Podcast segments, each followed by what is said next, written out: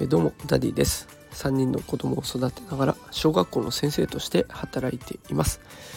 さあ、えー、今日はですね3学期スタート。逃げるべきか頑張るべきかというテーマで投稿をしていきたいと思います、えー、3学期のスタート直前になってきているお子さんが多いんじゃないでしょうか。でそんな直前の今日だからこそ、えー、本当に学校に行くべきなのかというテーマで投稿していこうと思っています。結論は命の危険があるなら行かなくていいと思っています。えお子さんを見つめ直すきっかけになるような放送にしていこうと思いますので最後までぜひお聴きください、えー、日本ではね逃げるとか諦めるとかやめるこういった言葉はすごくネガティブに捉えられてしまいますよねあの学校も行くのが当たり前休むなんてダメだっていう考え方が多くを占めてしまっています、えー、ただこの考え方は非常に危ないなと思っていて命を削ってまで無理やり学校に行く必要なんてないと思っています。えっと、ここでね、以前受け持った子が面白いこと言っていたので紹介しようと思います。学校は宇宙人の集まりだということを言っていました。その子はね、発達障害を持っていて、味覚とか嗅覚とか触覚が非常に敏感でで勉強もあまり得意ではないというような子でした。でだからそんな感覚があるから体育着を着るのも嫌だし給食を食べるのもね苦手だということを言っていました。その子からすると学校でクラスみんなが同じことを同じようにやる勉強もそうだし給食もそうだしもう着替えなんかも全部一緒にやっていくっていうのが不思議で仕方なかったようです。得意なこともあれば苦手なこともある。そんなの当たり前なのにみんな同じことを強制される。で苦手なことももとにかく耐えるっていかないといけないっていう学校がすごく辛かったそうです。で結局その子は学校に行かないという選択をしました。で、えー、結局自分の興味のあった習い事を始めていったという話を聞いています。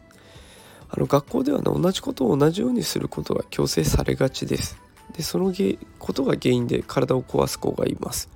あの他にも例を出すと給食が分かりやすい例になっています。給食皆さんいかがでしたでしょうかね？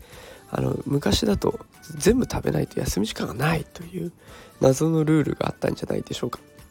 でそれがきっかけで食事をすることに恐怖を抱く子っていうのが生まれました。そこまでして給食を食べる必要があるんでしょうかと。でその努力の方向性は合っているのかということがちょっと疑問に残るところです、えー、3学期を目の前にしてね不安になっている子もいると思います。私自身も不登校だったのでその気持ちはよくわかります。もしかすると今日はやる気がある明日から頑張ろうと思ってるけど明日の朝になったらそれが途端に下がってしまうっていう子もいると思います。めんどくさいって思う子はねみんなそうだと思うんですけれどもそうじゃなくて例えば食欲がないとかイライラしているとか体調を崩したとか表情が暗いこんな症状が見られたら休ませてあげていいのかなと思っています。もうこの時代ですから学ぶ方法なんていくらでもあります。あのただ命に変えられるものは今ありませんので今というかこれからもですね命に変わるものはないのでお子さんの命を最優先に考えてほしいなと思っています。さて今日は本当に学校に行くべきなのかというテーマで投稿しました。結論は命の危険があるなら行かなくていいです。夏休み明けはねこういうメッセージいっぱい広まりますけれども冬休み明けってってなるとあんまりこれがね出回らなくなってきますので改めてこういう発信を通してお子さんを見るきっかけになってほしいなと思っています。お子さんを守れるのは先生でもないし学校でもない親御さんしかいません、えー、ぜお子さんを見てあげてください、えー、ということでこういった育児とか教育情報をこれからも配信していこうと思います。えスタンド FM、ノート、ツイッターいろいろやってますので、ぜひ見てみてください。えレターも募集中ですので、気軽に相談、質問などしてみてください。全力で勉強してお答えします。それでは今日はこの辺で失礼します。